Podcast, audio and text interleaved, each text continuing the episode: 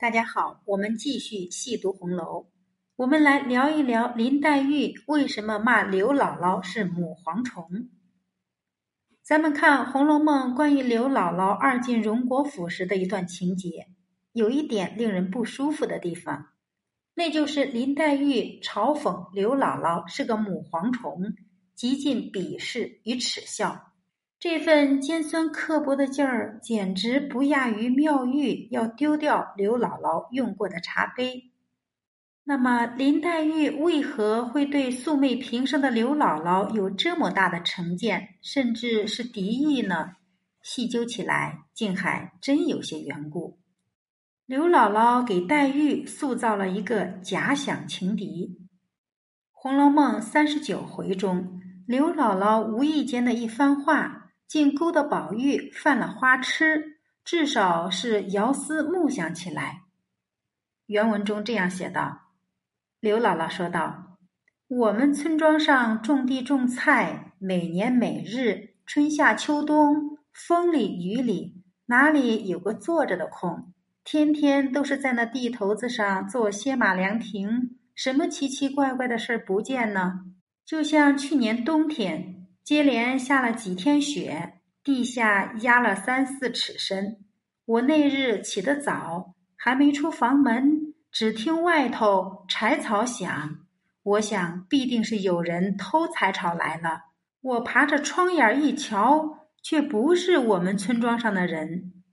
贾母道：“必定是过路的客人们冷了，见现成的柴，抽些烤火去也是有的。”刘姥姥笑道：“也并不是客人，所以说来奇怪。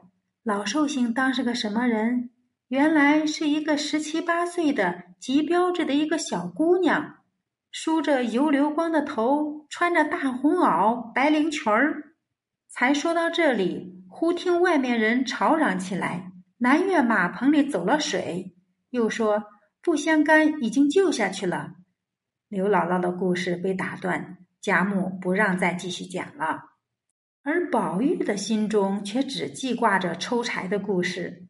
一时散了，背地里宝玉拉了刘姥姥，细问那女孩是谁。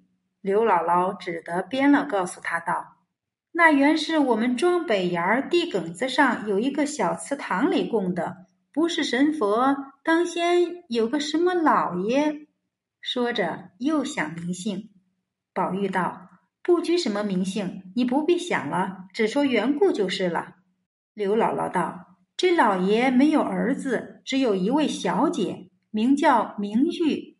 小姐知书识字，老爷太太爱如珍宝。可惜这明玉小姐生到十七岁，一病死了。”宝玉听了，跌足叹息，又问后来怎么样。刘姥姥道：“因为老爷太太思念不尽。”便盖了这祠堂，塑了这明玉小姐的像，派了人烧香拨火。如今日久年深的人也没了，庙也烂了，那像就成了精。宝玉忙道：“不是成精，按规矩这样的人是虽死不死的。”刘姥姥道：“阿弥陀佛，原来如此。不是哥说，我们都当他成精，他时常变人出来。”各村庄店道上闲逛，我才说这抽柴火的就是他了。我们村庄上的人还商议着要打了这塑像，平了庙呢。宝玉忙道：“快别如此！若平了庙，罪过不小。”刘姥姥道：“幸亏哥告诉我，我明儿回去拦住他们就是了。”宝玉道：“我们老太太太太都是善人，何家大小都好善喜舍。”最爱修庙塑神的，我明儿做一个梳头，替你画些布施，你就做香头，攒了钱，把这庙修好，再装红了泥像，每月给你香火钱烧香，岂不好？刘姥姥道：“若这样，我托那小姐的福，也有几个钱使了。”宝玉又问他地名庄名，来往远近，坐落何方？刘姥姥便顺口胡诌了起来。宝玉信以为真，回到房中盘算了一夜。次日一早，便出来给明烟几百钱，按照刘姥姥说的方向地名，着明烟去先踏看明白，回来再做主意。那明烟去后，宝玉左等也不来，右等也不来，急得热锅上的蚂蚁一般。宝玉当着众人的面，就痴痴呆呆的对抽柴的小姑娘表现出极大的兴趣来，其迫切殷勤之态被黛玉尽收眼底。加之宝玉那一脸的含情思意，更让黛玉扳倒了醋瓶子一般，心里难受。在黛玉心里，就只能容得下宝玉一个人，任何其他男人都走不进黛玉的内心。就连北静王给她手串，她都嫌弃是别的臭男人拿过的，置而不取。可见黛玉是有感情洁癖的，她要的是一份至真至纯的感情。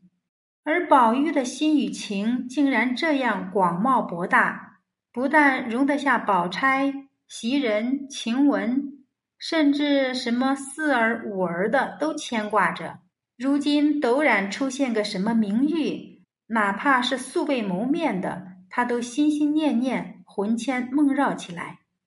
这样不对等的爱，黛玉虽然嘴上不说，内心里却是伤感的、郁闷的。但那明玉毕竟是一个故事里的人物，况且已经是死了的人，黛玉自然不会去吃一个死人的醋，但内心里却是极其反感刘姥姥无中生有、多口多舌的。若不是她，也不会引得宝玉这般心猿意马、想入非非。因而黛玉才借惜春画画编排一下刘姥姥，趁机发泄一下心中的郁闷与嗔恨。她是哪门子的姥姥？依我看，不过是母蝗虫罢了。所以我们也难怪黛玉骂刘姥姥是母蝗虫，还是因为刘姥姥对宝玉编排的故事，让黛玉引起了心中的不舒服。好了，我们今天就读到这里，下次再会。